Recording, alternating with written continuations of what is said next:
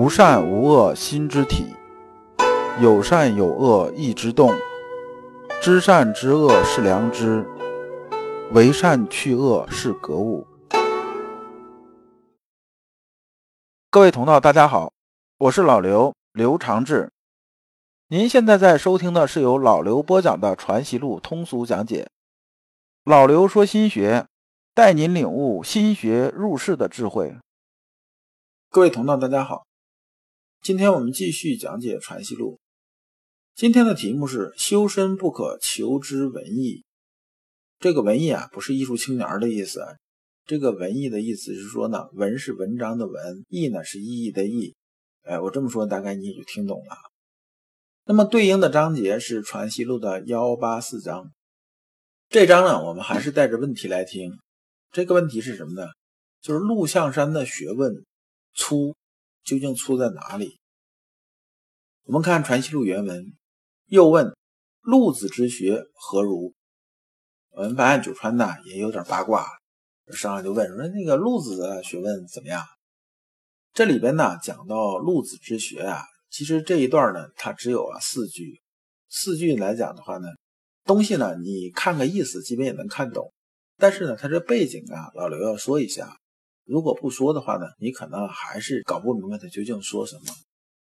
我先把这个译文呢大概说一下，就陆子之学何如，先生曰如何如何。意思是说呢，陆九川呢问说陆象山呢他的这个学问呢怎么样，说这个他长短是怎么样。先生说这个陆子的学问呢还是很可以的。就是说怜惜明道之后这还是象山呢做这个学问呢比较像模像样。但是呢他这学问有点粗。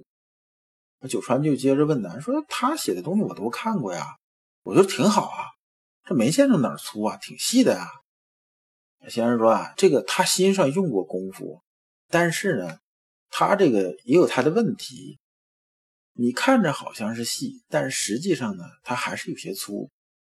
你这样吧，我这么跟你说你也听不太懂，你继续用功，你用功到一定程度，你回头再看看，你基本就明白了。这段是讲这么个意思。但这段呢背景这东西如果不说的话呢，你听着绝对是晕的。这好像就是先生上来之后对陆九渊评价一下，评价完了说陆九渊那人呢挺粗究竟有多粗呢这个你这个好好学习学习就知道了，这对我们来讲意义不大。那么背景是什么呢？陆子指的是陆九渊。陆九渊是什么地方人呢？他是江西人。陆九渊呢，我们一讲心学讲的是陆王心学，指的就是陆九渊王阳明的心学。你看他俩既然能齐名，而且陆九渊排在前面，就是说陆九渊呢实际上他的心学方面来讲的话，这个地位还是比较高的。因为陆九渊呢他书斋起名叫存，所以呢也叫存斋先生。为啥叫象山先生呢？就是说他讲学在象山书院，所以叫象山先生。所以后面呢我们学者称呼的时候往往叫陆象山。陆象山和陆九渊是一个人。这边陆子这个子就是这个尊敬的意思，就是说孔子孟子这都是比较尊敬的意思。陆九渊呢是宋明两代心学的开山之祖他相当于开创了心学。阳明呢只是发扬光大，然后更深入了。就相当于这个陆九渊呢把这个地基已经搞定了。然后呢这个王阳明在上面呢把房子盖起来修饰好，大概就这么个比方。那么在宋朝的时候就在南宋的时候陆九渊是跟朱熹是齐名的。但是这个陆子这个人呢这很厉害在哪儿呢？他学术上没有师承，他没有师承，就是他没有什么老师带他是没有的。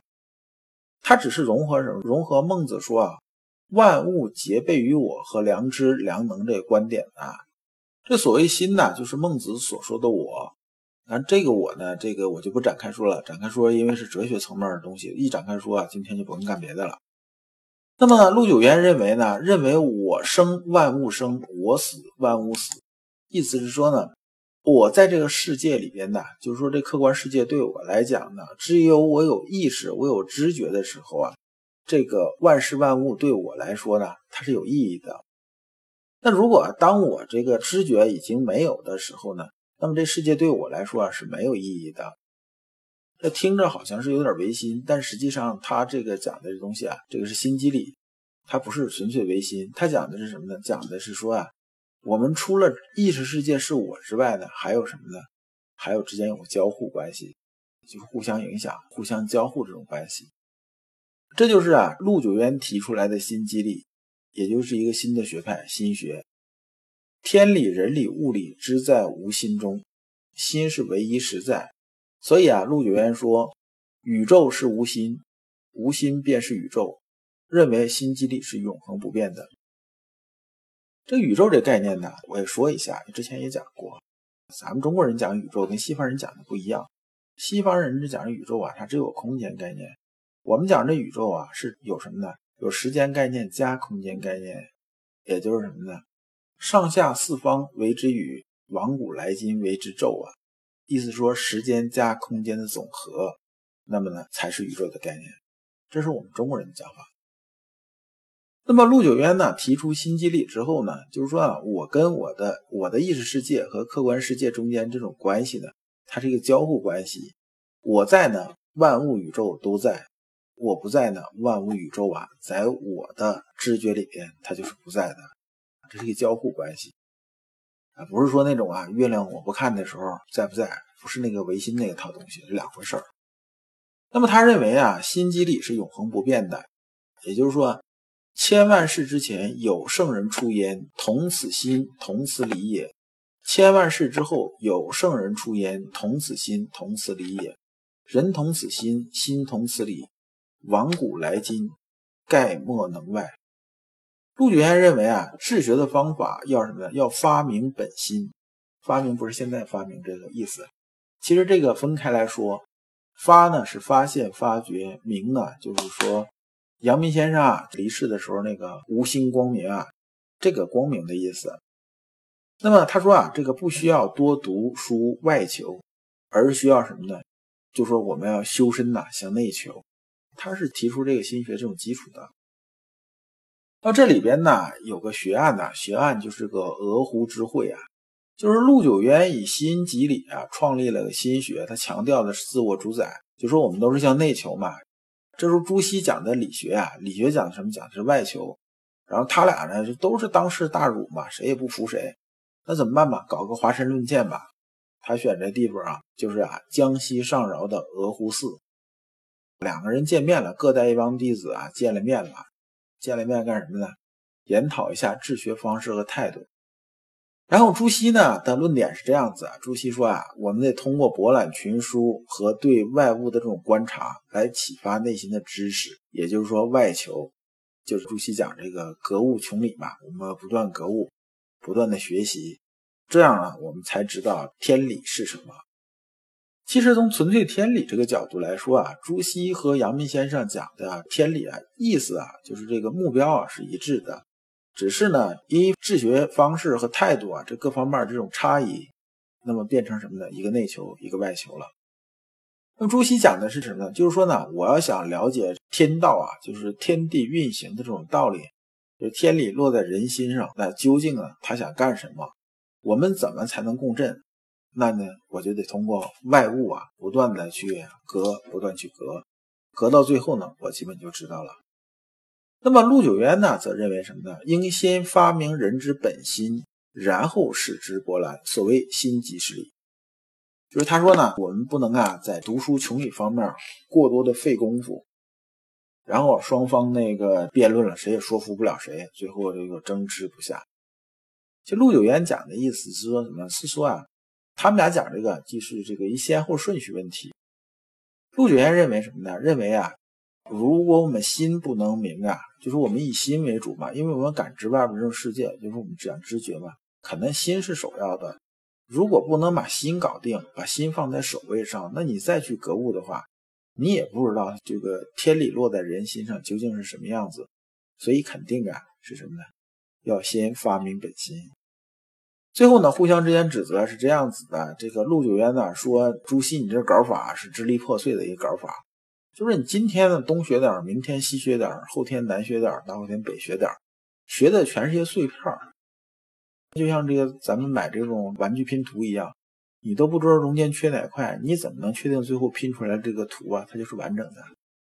而且呢，你这个图啊它也没有说有个限制，说是就是1000票，它有可能2000票，它可能3000票啊。那你什么时候收集来的所有碎片，你知道它一定能拼成个图啊？说你这玩意儿支离破碎啊。然后朱熹呢说陆九渊呢说你这搞法呢是以心为主，你这不是儒学，你这是禅学啊。说你这不是属于啊已经离开儒学这种范畴了吧？说这个差点意思。最后呢，大家谁也说服不了谁。这里边的濂溪啊是指周敦颐。周敦颐啊咱们之前讲过，周敦颐字茂叔，他是北宋五子之一啊，是宋朝儒学理学思想的开山鼻祖。著作呢有两个，一个是我们以前学过的《爱莲说》，就是这出淤泥而不染，就是从《爱莲说》里边出来的。还有个太极图说，太极图说就是提出了无极、太极、阴阳、五行、动静、主静、至诚、无欲、顺化这些基本的理学概念。后世理学啊，宋明理学反复讨论发挥啊，才把这些东西啊构成了一个理学的范畴体系。而明道呢，就指的是程颢，字伯纯，号明道先生，是北宋时期理学的奠基人，落学代表人物。思想主张呢，主要是有3个这种思想主张。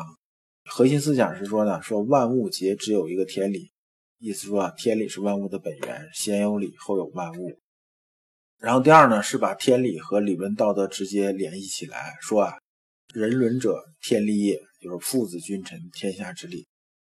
意思说，整个社会构架呢，它就应该是符合天理的。而现在呢，这种啊，君君臣臣，父父子子啊，就是这个天道的这种意思。这个呢，对错是非呢，好坏咱们就不去评论了。第三呢，就提出了格物致知，认为物皆有理，而只有深刻探究万物，才能得到其中的理。这是明道先生。这几个人物简单说完了。那么呢，我们呢这一部分呢，就关于粗的理解。那为什么阳明先生啊说陆九渊呢，他这个学问呢是有点粗？粗在哪儿？实际上啊，我们心性修炼是要通过实际下功夫才能体验得到。而现在太多的东西都是靠什么呢？靠这个口头和这个语言文字去解释。而语言文字啊这种解释呢，它只能忽悠一下完全没有实修的人。因为很多人呢纯粹是自己没有实修过的。你这么一说呢，他说哎呀好有道理好有道理，实际他没有干过。没有干过有些东西他不是真懂。那么心学的粗啊，就对应的另外一个字就是精。那么什么样算是精呢？我们讲传习录里边一直讲精，比如说传习录上篇一直讲精一之功。精一啊是指什么呢？精呢就相当于啊把稻子变成大米这种过程，就是脱壳啊、打磨呀、去糠啊，怎么样怎么样，最后变成这白米了。那么一呢，最后呢就是变成这个米啊成型。那我们讲精一啊是指什么？它是用于实际的功夫，其实就是什么？就是知行合一。虽然呢在心机理这方面陆九渊和先生很相似，差不多算是相同吧，但实际践行功夫上来讲呢，陆九渊呢还没有明确的知行合二为一啊提出来。就知行合一这个4个字啊，实际上它不简单。你别看这4个字很简单，你没有亲身的体验和实践呢，还是什么呢？哑巴吃黄连的。他知道是怎么个苦，他说不出来，你没吃，你不知道。那之前我们老刘说心学啊，通俗讲解里边呢，这个指南里边咱也说过，说你必须啊得亲身来体验，结果不重要，重要的是过程。如果没有过程的话，光看一个结果是没有意义的。我的结果呢是我的结果，我的结果不是你的，我的答案也不是你的，因为你和我的特质不一样，你碰到的情况也不一样，我光把答案抄给你，对你是一点帮助都没有的。如果你不知道如何进入心学殿堂，如果你在为人处事时经常左右为难，如果你在入世践行时经常茫然无措，那么你可以加老刘的微信，老刘的微信是老刘说心学的首字母加3个6，老刘为你答疑解惑，带你趟过晦涩的暗河，到达智慧的彼岸。那么这一讲啊就讲完了。我们下一讲讲修心快乐之处。感谢诸君。